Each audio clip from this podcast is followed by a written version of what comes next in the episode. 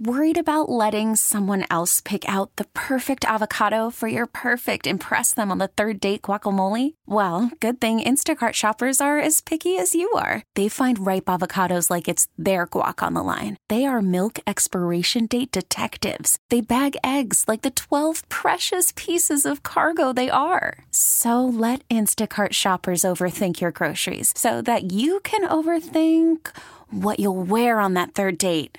Download the Instacart app to get free delivery on your first three orders while supplies last. Minimum $10 per order, additional term supply. Milwaukee. Start your engines.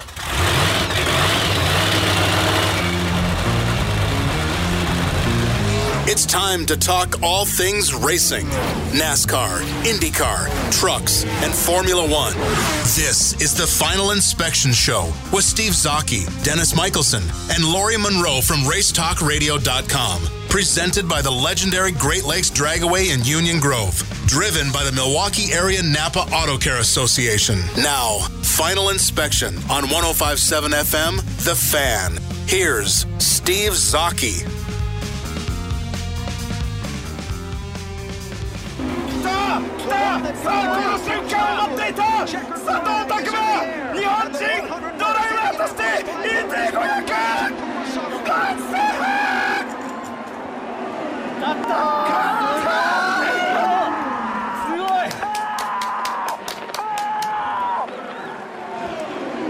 That, of course, was uh, the Japanese feed of uh, last weekend's 101st running of the Indianapolis 500, in which their countryman Takuma Sato won in a, very, very exciting race over Elio Castroneves in, for Team Penske. Of course, Sato driving for Andretti Autosport. And uh, there was thoughts of a Formula One driver winning the race, that being Fernando Alonso, but actually it was another one, a former F1 driver, of course, Takuma Sato, who actually stood on the podium at Indianapolis for a Formula One race, I believe in the final F1 race that was held at the Indianapolis Motor Speedway. And uh, Sato won the race. Uh, I had the pleasure to be at the track. Actually, got a fan's eye view of the race for the first time ever. I've sat in the, in the stands uh, many times for qualifying in that in the 90s, in the 80s and 90s, I should say, and uh, also up where I was sitting in the penthouse seats up in turn one, just right at basically pit pit exit, and it was a fantastic, fantastic view. That's the area that's been rebuilt. Uh, they redid that area last year. Fantastic. They have elevator services up there for for the fans and uh, multiple uh, restrooms on each floor, along with snack like a snack stands for hot dogs and whatnot, and a very very customer friendly, fan friendly uh, venue to see a race, I must say. And uh, w- with with that event, uh, we'll be talking more, with, of course, with Tony DiZinno here in a few minutes and kind of digging in deep into the who, what, where, when, and why kind of the race. But I kind of wanted to get get a kind of a fan's perspective or the man in the street perspective. And of course, producing the show with me this week is Jeff Olowski. And Jeff, uh, what, what was your thoughts on the race? I thought it was wildly entertaining. Um, you know, it, it had the passing was just unreal. You know, the guys were able to pass at will almost, it seemed like. Uh, the closing speed, uh, you know, when it looked like it, the car ahead of you was, you know, 10, 12 uh, car lengths ahead. The closing speed, if you're if you're getting around them and you got a good run coming out of coming out of two, coming out of four, you know it was it was very exciting. Obviously had some scary crashes and everybody's okay which you know is is great. But uh, i thought it was just a fantastic race start to finish. Have you gotten any feedback from other people uh... yeah m- most of it is wow the indy 500 was so much more entertaining than the coca-cola 600 yeah. so a lot of it was you know some praise for indy more trashing nascar it was kind of, uh, I mean, for me, on a personal point of view, it was interesting because after the race, I was in no rush to go because, of, you know, there's there's two trains of thought uh, for if if you're either going to beat the crowd or you're going to wait the crowd out. Right. For me, there's no there's no reason to do anything else, and I've done both. I've I've beaten the crowd out a few times, and that's actually kind of thrilling and fun. But there's another part of me that kind of enjoys just sitting on my buddy's porch on Auburn Street and watching the drunks go by. so, uh, and that's what we did this this time. And perfectly, I mean, you know, they were always worried about showers and that. It wasn't until I, I, I got to be about an hour and a half after a big, strong thunderstorm cell kind of came through, and it rained like a mutter for I want to say about a half hour, 20 minutes or so. It was a pretty good, pretty good old, good old uh, Indiana uh, thunderstorm. But it was so I didn't leave till about three hours after the race. Made it home to Milwaukee here, the Milwaukee area at about 10:45 to see the final segment of the, of the NASCAR race. And Yeah. thanks to uh, Sirius Radio, I was able to listen to segment three on the way up and and parts of segment two uh, in northern Indiana. But I mean, it was incredible that that rain, the the the little intermission they had there was was perfect. I mean. I did not think I was going to see any of that race live, and it just so happened that I, that I did. And yeah, it was kind of frustrating. I mean, it, was it it was Martin Truex race Oh, absolutely. and and, and just for Austin Dillon to kind of sneak in there, I guess, kind of the same way that Alexander Rossi kind of won last year. Truex, you know, the 500 last year, but Truex won the 600 last year. Uh, dominating fashion. Looks like he was going to do it again. What was your kind of what your thoughts on that? Before we, of course, we'll talk more about this in the second hour with Dennis Michelson. But Well, you know, Truex had the dominant car, and then in in stage four, you know, Kyle Busch really got got his Right. tuned up and and was running on rails, and he ended up passing Truex. Uh, you know, with a few laps to go there, and ended up coming home second. We obviously all know what happened in the in the post race uh, press conference with uh, with Kyle Busch, and I'm sure we'll talk about that later as yeah, well Yeah, I do want to talk about that. Because, but uh but yeah you know it, it was just it was just another kind of ho hum it it was better than the all-star race but not Yeah. by a whole lot Mhm. you know and then why would nascar put down the um the the uh, the uh, yeah. the Dennis knows this- THC, the- whatever. yeah it is. this, this THC where's your mind VHT, VHT, right? Uh, yeah. Why would they put that down when the race, you know, and obviously the rain had a little bit to do about uh, with it, but only like an hour of it was under the sun. Right. And so then, then you know, the sun goes down, the track cools off, and it doesn't really do much. Yeah. So it just it wasn't it wasn't what one of the marquee races in NASCAR should have been.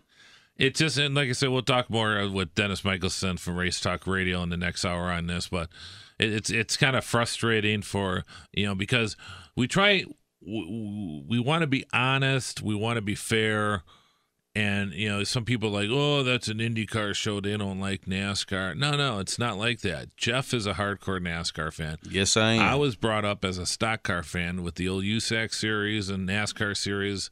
Love Dick Trickle, Alan Kulwicki, all those guys, you know, and, and it's just kind of frustrating when you see a sport that you like and love just kind of, you know, being in a situation that it is now. We went through the same thing with the IndyCar series with me. I'm, I mean, I'm a, I'm a kid that was brought up on everything. I don't care if it's drag racing with Big Daddy Don Garlits, if it's Le Mans racing with the Porsche and Ferraris, stock car racing with Richard Petty and those guys in, in- back in the day, and David Pearson. You know, I, I just loved. I don't care. I was a gearhead as a kid, man. I loved that stuff. And yeah, if it's got a motor. yeah, exactly. So, what we're going to do and uh, what we have coming up uh, on the show, uh, coming up next is going to be Tony DiZinno from NBCSports.com. We're going to dig in, talk about the Indianapolis 500, do a couple segments with him, and then we're going to talk with Eddie LePine from RacingNation.com. We'll talk about the Monaco Grand Prix that was held before. I mean, it was certainly the the Super Bowl of, of uh, I mean, all of the big racing was last week. You had Monaco Grand Prix in the morning, Indianapolis 500, and then, of course, the World 600 uh, at Charlotte in the evening. So, A lot of fun stuff to talk about. And then in the second hour, we'll talk with Dennis Michelson. We'll talk more NASCAR uh, from racetalkradio.com. And then uh, we'll close out the show with Dennis and Lori talking a bit more NASCAR. So thanks uh, thanks for listening today. You're listening to, listening to the Final Inspection Show brought to you by the legendary Great Lakes Dragway. Make sure you check them out this weekend. The weather is good. The racing out at Great Lakes Dragway is even going to be better check out all the new things that they have there. Go to GreatLakesDragway.com. It's not too late to get out there, and uh, if you get out there, check out their uh, website. You pay for you, pay for admission. You can even drag race your car, so you can check out how the Nissan Maxima is doing. What do you have in Nissan Sentra? I got a, I've got a Nissan Quest minivan, which I don't think would uh, burn. I think, uh, I think, we should put that thing on the drag strip. Hey, I'll, I'll, I'll try it. All but right. uh, yeah, I'm I got talk to Roy Henning, who was on last week. So uh, we'll, we'll we will uh, talk to those guys, and we're going to talk to Tony DiZinno next, and the Milwaukee area Napa Auto Care Centers on the web at milwcar.com. This is Final Inspection with Steve Zocchi, presented by the legendary Great Lakes Dragaway in Union Grove, driven by Milwaukee Area Napa Auto Care Association on 1057 FM, The Fan. And welcome back to the Final Inspection Show, brought to you by the legendary Great Lakes Dragway in Union Grove, Wisconsin, along with our friends at the Milwaukee Area Napa Auto Care Centers on the web at milwcar.com. Joining us on the Great Midwest Bank Hotline, Tony DiZinno from NBCSports.com. Welcome to the show, Tony.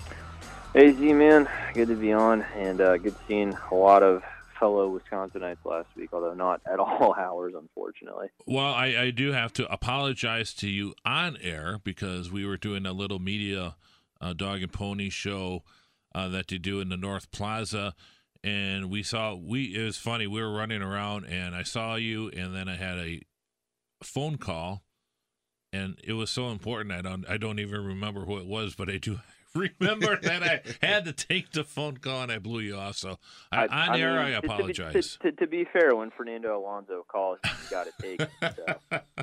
Hey Tony, do you feel like you're getting big timed by uh, Zocchi here? He sits in the penthouse suites.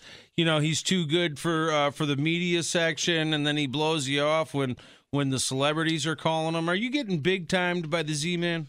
You know, the Z Man's last name might be last in the dictionary, but it's first in the penthouse, man. You know, one six to one. So, um, you know, that's why I have the Z as a capital to just try to be on on the same level.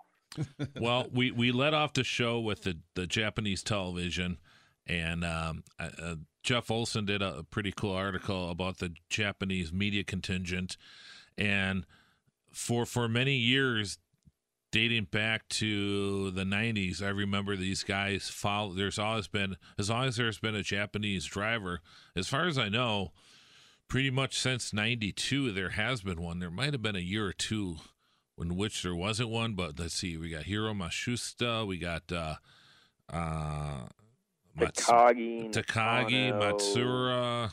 Matsuura, Muto. Yeah. so there's been a number of them, but there there really hasn't been anyone quite on on Taku's level for a while. And and it uh, the irony of Jeff Olson writing that article. Jo is a good dude, and uh, you know I remember him very famously being. I think aggrieved at a St. Pete race a number of years back where Graham Rahal won it, and I think he was annoyed by cheering in the press box. So, but in this case, it was I, I really I agree with you. I really like that article because they were they were pumped. I mean, they were fired up, and it was it's just as as uh, as exciting uh, to watch them as it was to watch the finish. It was, Wow, and so- and I thought he brought a good point where he kind of says, you know, you see them, you know, with you know, with with the jet lag and that, and there was a lot of times I've seen these guys pull into Indianapolis, and they are just beat. You know, and you could tell, you know, these guys are just beat to heck. And I'd see this at Milwaukee too when they'd fly in. And I felt so bad for these guys because, I mean, it's pretty, that is pretty much a total opposite night, night and day thing where, you know, so, people may bitch and moan about being from New York going to LA or vice versa. There's a big difference going from uh, Japan to Indianapolis. That is true, true jet lag. And these guys were, I mean, they were hurting. Now here's the thing, right? So we let off with the call at the top of the show, and they're this excited at you know three, four, five in the morning, whatever it is in Japan. Could you imagine how excited they would be if it was up at normal hours? You know, something. I mean, they're that pumped up at top in the middle of the night. I'm thinking it's just. I think there's there's a really cool cultural connection, and I think there's there's something to be said for for what Sato's win means for Honda Mm-hmm. uh, given all their reliability issues throughout the month, that it's a guy that has been with them for 15 plus years, has been with the Honda of Japan component, has been with you know the the factory team in F1, had a separate team that he got to drive for, Super Aguri, super best friends. I mean, Fernando Alonso must be having you know Canadian GP nightmare flashbacks because there's Sato trolling him again, just like he did it at Montreal when he passed him when he was in a McLaren. So Mm-hmm. And and what Sato's you know been over here, you know, he's he's been really aligned with Honda too. I think for from a manufacturer standpoint, I don't think there's there's a driver they're more you know aligned with than than what uh, what Taku is. Sure, sure, and, and you know with and that, I mean, eh, them and Elio. I mean, all credit though to Elio. I mean that he drove. I mean, those two guys were at ten tens. I mean, they were pushing it as far as they could go, and you could really. I mean, it sometimes it's harder to tell in an IndyCar to, to other forms of racing. But for for those that have been there at the speedway and and seen some pretty good racing, that's that's as good as it gets. and it was tense too because was, you, you you just have the the setup of okay, Taku is a guy that is so fast, but unfortunately has had a reputation of not being able to finish the job. Right? Mm-hmm. You know, I'm I'm I'm going last lap, and it's like, you know, some people are next to me like, he's got this, he's got this. I'm like, make it through turn four. We've been here before in this spot, and Elio's, you know, putting pressure on him. And the thing of it was, I thought this was one of Elio's best ever drives in his whole career. I Oh, mean, sure. Not just at Indy, but you know, he had the damage. I mean, he had the fact he had Scott Dixon's car almost flying over the top of him at one point. Loses the rear wing end fence. He's basically running a car at qualifying trim, super low downforce the whole race, and yet is able to hang on to it despite not having the grip in the corners. With a car that has a, a known power deficit, you know, it's not much, but it's it's efficient enough gap to where you know he was able to hang tough, even though Taku had what was a clearly superior car. It was it was a fantastic effort uh, from Elio, and you know, go figure, right? I mean, the guy is still this good, and I, I don't think people talk about how good he still is, and, and how long he's been this good too. It, it it's just hard to appreciate that because you know, finishing second, he's so frustrated that it's another opportunity that that's gone away from him to to get that fourth. And then the scouting report on Dale Coyne Racing, uh, good on street courses and some road racing, but nah, they're not really good on the super speedways. We can tear that. We can tear that up right now. Four words or five: Craig Hampson and Olivier Boisson, the two engineers that they brought on this year, because that's the guys that made T. Bell's car a rocket ship last year at Andretti, and Sebastian Bourdais. What a shame. Um, you know, would have been probably could have been on the pole, certainly on the front row. Uh, and then he gets hurt, and James Davison gets plucked out of you know a pack of angry, hungry drivers that want to be in the paddock and want to be in the car. Um, goes 33rd to first, and then my vote uh, for rookie of the year, mine, not everyone's, unfortunately, Ed Jones. What a what a performance by him! I mean, guy just flies under the radar all month. It was, you know, it's interesting. I, I went into the month and saying, "Oh, Alonso's a big story," but you know, hey, look, there's these three other Moz Road Indy grads that are also rookies, and Mm-hmm. and Ed just lived up to it the whole month. Uh, you know, in his co- group, he had Michael Cannon as an engineer. He was consistent. He wasn't outside really the top seven or eight in practice all month. He was unlucky to qualify where he did, and he raced with guys that are so much more experienced uh, beyond his years. I mean, Elio paid him a tribute in the post-race press conference. So it was what Dale Coyne Racing did this month is one of the most. It's one of the most roller coaster months a team could ever have. You lose your team leader, you you have a huge financial setback on top of a previous financial setback at Phoenix, and to, to rally the way they did, I thought was you know that's the spirit of Indy, where you've got a team that's a little smaller but overachieves, outkicks its coverage, and gets results. So, and the great thing about Ed was he was he was mad, like he's like I, I Right. car was broken, and he's he wanted to be higher, and you know that kind of fighting spirit's really cool to see. And and the other one who was kind of disappointed, but you know, if you had him in a pool, you were impressed, especially if you paid out like the first five spots. Is is you know Max Chilton? This mm-hmm. is a mm-hmm. guy who's who struggled, and there's a lot of people scratching their heads. What is this guy doing? You know, when is the when it's what you know when's the light going to click on? And I, I think we know one of the reasons why, don't we? Well, uh, I'm not entirely sure what what, what you mean. Well, with Dario on that, yeah. Oh yeah, yeah, yeah. Of course, uh, the the transfer of the magic hair, right? um, what one other one other change that's been interesting for Max, and and he basically strategized his way to the front a, little bit before halfway, got to got to the lead, stayed out front, but then they made a rather peculiar call at the time where they pitted on one of the yellows with about 75 laps to go, and it's like, well, you can't get home in two stops from there, so they still would have needed a, a third stop, but they, they got lucky a little bit later when uh, Kimball's engine went out.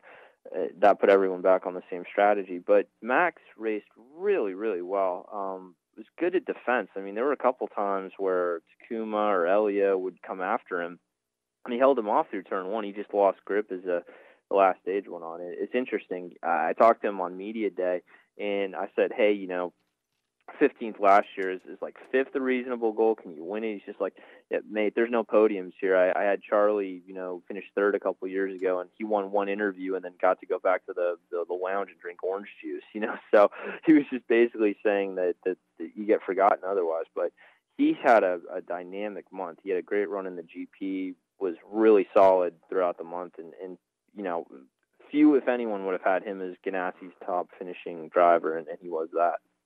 Okay, I want to re- revisit this rookie of the year discussion and debate. Um, I I'm not totally saying one one vote is is right and one vote is wrong. However, I, I do want to bring a little bit of history into it, only because I just did an article on this guy about a month or two ago, and that's Jose Garza. Uh, In 1981, Jose Garza kind of came to came to the Indianapolis new team, uh, a couple of uh, one year old Penske PC9Bs, and, and, with him and Geoff Brabham, just really, really took to the speedway and, and was was spectacular. Uh, in in a day when it was really, really tough for rookies to kind of claw to the top of the, the crab pail, and, and for Jose led a few laps, and he was running in top five most of the day, and then had an issue where he, he hit the wall, I think in uh, in turn three. The crowd really loved him and everything. Geoff Brabham finished, I think, fourth or fifth in that race. Probably should have won Rookie of the Year, but it was actually Lee Garza who got the Rookie of the Year. I think that's kind of where you're seeing that that's way the voting went this year because you know they they, they don't ought to you know and I'm sure you've heard this Tony it doesn't go to the highest finishing rookie it's kind of the overall for the whole month of May which isn't really a month of May anymore but uh, what's your what's your opinion on that? Well, Does great that article you? on that, Tony. By the way, uh, where you broke down all the different ways that uh, that the voting happens, and and you put your vote out there and said you voted for Jones, which which takes some stones to do. So kudos to you. Well, I guess we should probably direct the listeners to that article on NBCSports.com. Yeah. Right. So it's a piece called "Inside the Indy 500 Rookie Voting Process." Um, has my uh, last name ahead of it.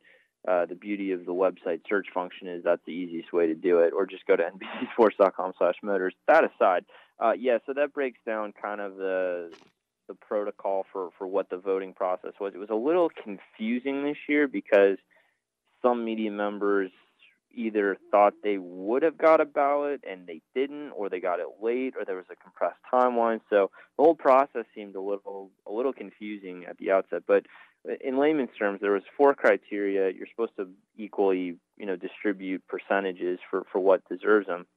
And here's here's the thing, right? So there's accessibility, there's ability, and and really, you know, no one's doubting Fernando Alonso's ability. The dude's one of the greatest drivers currently competing in, in racing, and you know than that ever has. But Ed Jones, who is not as well known or not as well heralded, held his own with the guy that has this level of ability the whole month. So there's, you know, there's kind of a wash. Accessibility is a different thing. You know, Alonso was was everywhere throughout the month, and Jones would have been. You know, it's like it's not that he wasn't available; it's just people weren't willing to seek him out. That that shouldn't be held against him if you don't pay attention or, or find out what the guy is. And then the on track standpoint, keep in mind Alonso had the extra test day where he not only had to do the rookie orientation program, but he also got to do race procedure stuff like yell, running under yellow, doing pit in and outs, which the other rookies didn't get the chance to do. So there's almost sort of a built-in there that I don't want to call it an unfair advantage, but with since all rookies need to have a, an oval test day beforehand, uh, that was something Fernando had at that particular moment. So uh, I, resources are not directly factored into it, but the Andretti team is, you know, arguably the best at Indy the last few years. And the Coyne team, as we discussed earlier, is you know small budget has a way of making more out of nothing. But but I did that, and uh, so you know in an ideal world, there's co-rookies of the year. I thought Ed deserved at least that, but when it came down to a straight fight, um, I voted for for Ed. I, I was fully impressed with everything Fernando did this month, and I think he he was really gracious throughout the process. But uh, I was worried he'd overshadow the rest of the field, and I, I think he did to some extent. Very good. I you know I and and I yeah I that's a good. I, I kind of like that. I mean, I, I think yeah, the Cole rookies of the year would have been. I mean, we, we did in 1978 with Rick Mears and Larry Rice. But and, there's there's been four or five examples yeah. of that before, so it it has happened. It's not something that should happen frequently, but right. we've now had in the last four years we've now had the guest outsider Kurt Busch, you know Fernando Alonso win Rookie of the Year, and Kurt's never driven an IndyCar race since, and Fernando we don't know if he's going to drive in an IndyCar race again after this. He says he's going to come back, but I mean there's so much that has to happen for that to happen. I mean his F1 situation has to get worked out, and if he's in a competitive car, he's not going to miss Monaco again. Right. You know, we, we all have these these questions, and for IndyCar now, it's like, well, we can't even sell that our Indy, you know, Rookie of the Year is also competing alongside our Indy 500 champion because he's not the Indy Rookie of the Year. So I don't know. That's my argument. I'm sticking to it, and uh, yeah, he, that's uh, that's the beauty of opinion, though, is we all have them. He would have won Rookie of the Year if his name would have been Fast Eddie.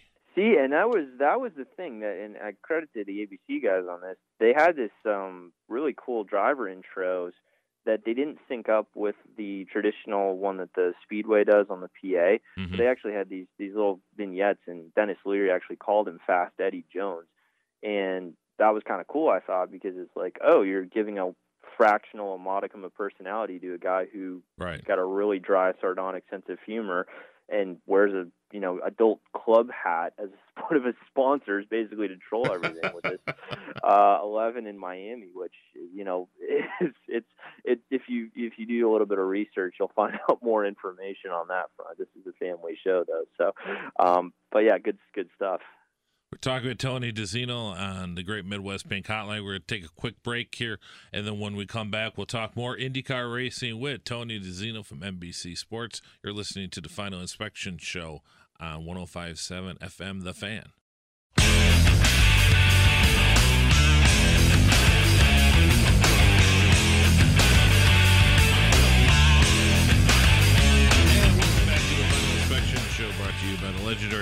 Lakes Dragway in Union Grove, Wisconsin. Make sure to get out there this weekend. Beautiful weather, beautiful cars. Go out there and see some wonderful drag racing action and have some great food. I also like to thank our friends at the Milwaukee area Napa Auto Care Centers on the web at milwcar.com. And joining us on the Great Midwest Bank Hotline, of course, is Tony DiZinno from NBCSports.com.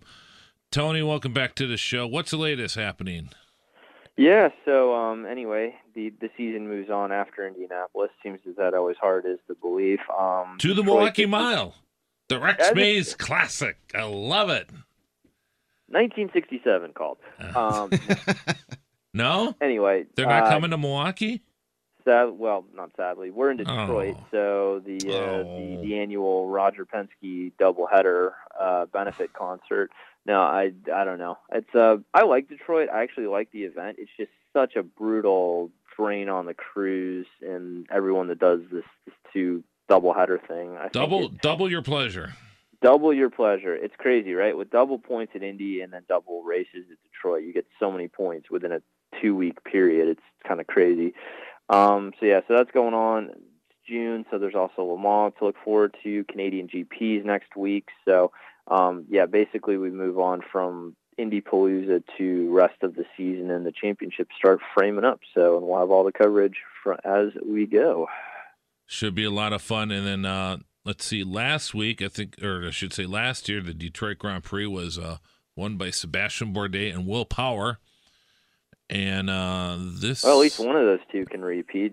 One of the side effects of Bourdais being out is he he's won this race the last two years, at least one of the two races, and uh, doesn't get the chance to defend. So there's these are always kind of two wacky races where at least one of them is really weird, where somebody wins off sequence, or it rains, or someone dominates. Or it's just not really a rhythm to it. It's kind mm-hmm. of a, a lottery weekend, but it's an important one to get through and know, the big challenge at Detroit is always what happens to the Indy 500 winner because you know they run ragged through the week of media. They go to New York, they go to Texas. By the time they get to Detroit, they're like, "Oh, just get me in the car already." So, and the weird thing is, Sato's usually been pretty good at Detroit.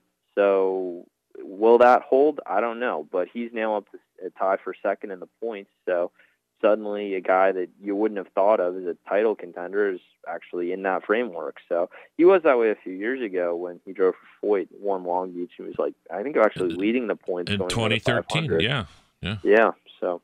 Hey, uh, anyway. one thing I wanted to bring up, uh, I forgot to because we were getting a little short on time. Uh, Gabby Chavez. Yeah. Uh, I mean, uh, we should give a shout out for him, especially since we kind of blew him off by accident uh, last week or two weeks ago, I think it was uh, where we were we were he was calling into the studio and we could not hook him up to the board for some reason.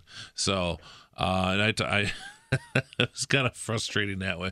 But anyways, I, I, gotta give him a shout out. He was running. He, he's one of these guys, and it's it's one of the things with with the what's cool at the 500. There's there's always that one guy who's the steady Eddie. Pardon the pun. Mm. With uh, not saying it about Eddie Ed Jones, but Gabby was that guy who who just kept moving up, kept moving up the leaderboard, little bit at a time, a little bit at a time. You're thinking, well, okay, Munoz is running ninth, Chavez is tenth and then you're like, whoa, wait a second, he got him. So I, I totally missed it. I mean, did did he get him in the last couple of laps there? Or?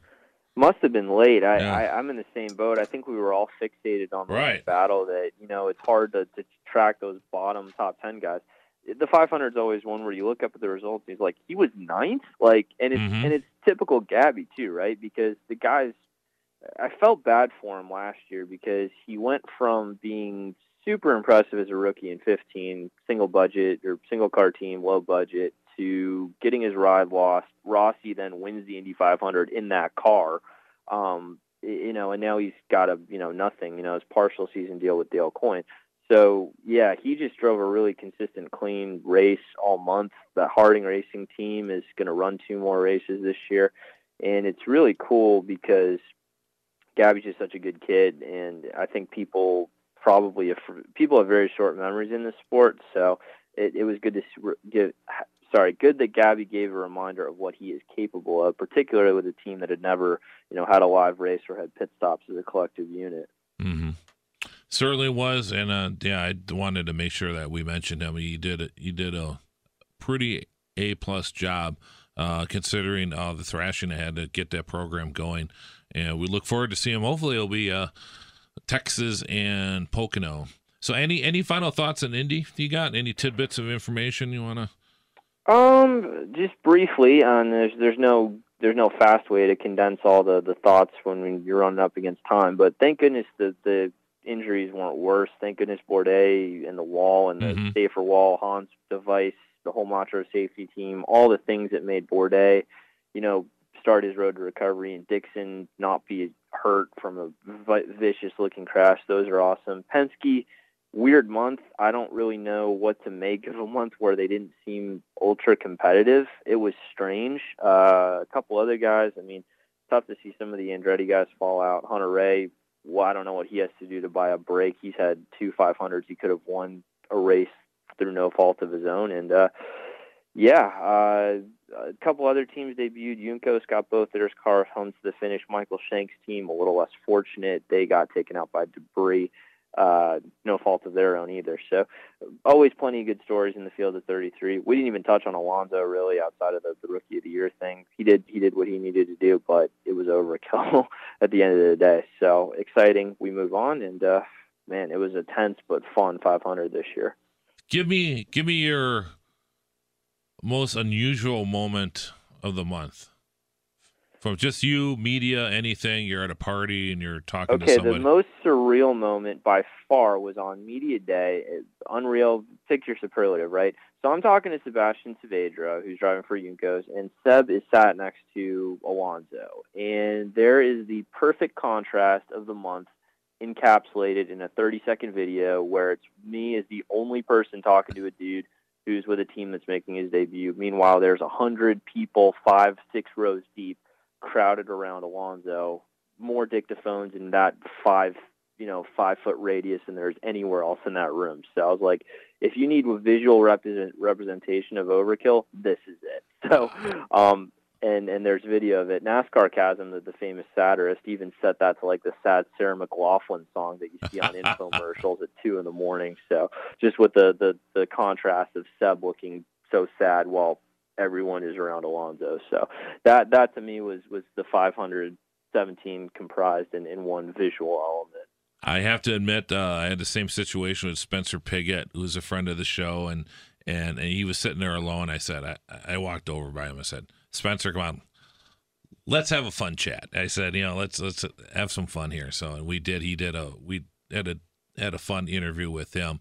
But I, I stuck my I stuck my microphone in the in the Alonso crowd just to get a, just a just to get a little sound bite and of course he was talking in Spanish at the time so I of course I had to play it last week on the show so there you go. Tony, appreciate it. Looking forward to uh, chatting with you in the near future as your schedule provides, because you are a man on the go. So appreciate it. You all spending time with us. And make sure to check out his stuff at NBCSports.com. All the good stuff on the motors section at the tab at the top of the web page. Tony, thank you, sir.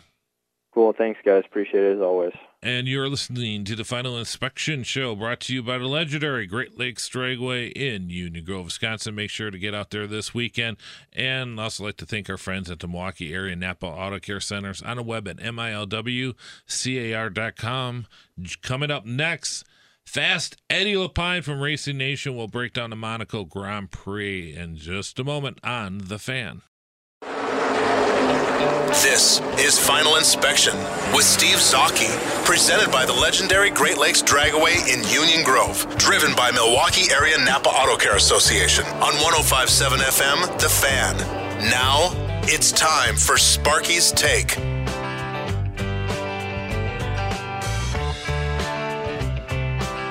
Time for another Sparky's Take. I'm Steve Sparky Pfeiffer. Good afternoon. How y'all doing? Uh, we'll talk a little NASCAR, maybe a little IndyCar. We'll get into a couple different things here. First, let's talk about the 600. The winner, Austin Dillon, driving the black number three. How about those apples? Dale Earnhardt Sr.'s number in Victory Circle at the Coca Cola 600. A very cool, sentimental thing uh, to see for Dale Earnhardt fans, obviously. A cool thing to know that his grandkid, Austin Dillon, was the one that brings it home. Now, what's going to be interesting to see is can Austin Dillon eventually be a face of NASCAR? Dale Earnhardt Jr. is heading out the door at the end of this year, as we all know. They're going to need a face. Jimmie Johnson, old. Old guy. So Jeff Gordon's gone already. Kevin Harvick, old guy. They they aren't going to have that guy. Now Kyle Busch desperately is trying to be the black hat of the sport, trying to be the bad guy. Maybe there's a little rivalry between him and Keselowski now. That would be good for the sport if that could actually happen. Those two get going. Both of them can be whiny at times. And Keselowski, a great guy to follow on Twitter. If you don't, you should. Very entertaining. Very, uh, I think he's a pretty smart dude. Uh, very entertaining. Uh, follow too. So can he become the face of NASCAR, Austin Dillon? Or will it be Kyle Larson? Or will it be Blaney? Who will it be going forward? They're going to need him. Because as I've said before, and I'll say again, I think the sport's in trouble as soon as Dale Jr. walks out that door and says he is done. At that point, your largest fan base is not going to have anywhere to go. Now, will they run to Austin Dillon? I think the odds are yes. I'm willing to bet you they are going to run to Austin Dillon, and you will see more of those black shirts walking around racetracks than any other shirt. Now, you can say it's not deserved, and I will say Dale Earnhardt Jr. wasn't deserved to get the fan base he got upon Dale Earnhardt Sr.'s death. But he got it because of the last name, and he was kind of that rock star young kid on the scene. Austin Dillon's got the cowboy hat, got the all shucks attitude that he has. I think that might be your new face of NASCAR, no matter how much it may bother you. Over to IndyCar. I owe Steve Zotke an apology. I always used to make fun of Steve Zotke back when I hosted Final Inspection about being a Takuma Sato fan uh, when he was driving for AJ Foyt Racing. He always used to tell me how much better of a racer than I actually gave him credit for, and I laughed at him and said, "Yeah, I no, I'm not buying that." And over the course of time, he has proven to be a better race car driver than I thought. But stop the presses. When you win the Indianapolis 500, you have now arrived, at least in my mind. So congratulations to Takuma Sato on that one. And more importantly, IndyCar owes a big, big, big debt of gratitude to Fernando Alonso for bringing all those eyes for the month of May to IndyCar from Formula One fans around the world. They owe a bit debt of, big debt of gratitude to Alonso, who after the race talked about how hard the race was and how he'd want to come back and race again. I floated this idea the other day to Jeff Orlovsky. They need to figure out a way to come to the table uh, with Formula One and figure out if they can figure out a way to get Formula One and IndyCar uh, on the same track, maybe twice a year. Once on a road course somewhere else in the world, uh, Formula Ones, and the other at the Indianapolis 500 with the Formula One drivers. That would be awesome. I hope they can figure that out, and I will be very, very happy. Enjoy the rest of your day, boys.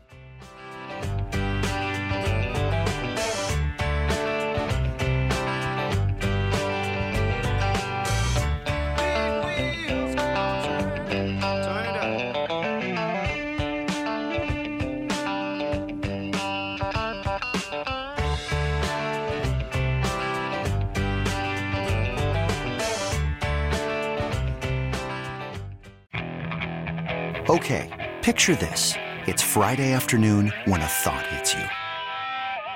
I can waste another weekend doing the same old whatever, or I can conquer it. I can hop into my all new Hyundai Santa Fe and hit the road. Any road. The steeper, the better. Because my all new Santa Fe is available with HTRAC, all wheel drive, so I can hit the trail without a worry in the world. Heck, with three rows and best in class rear cargo space, I can pack the whole family in with all our gear. We've got available dual wireless charging for our phones, so we'll never lose touch with civilization, and we won't lose touch with the primordial power of Mother Earth. So, which is it? Waste the weekend or do something a little more epic? And conquer it in the all new Hyundai Santa Fe. Visit HyundaiUSA.com or call 562 314 4603 for more details. Hyundai. There's joy in every journey.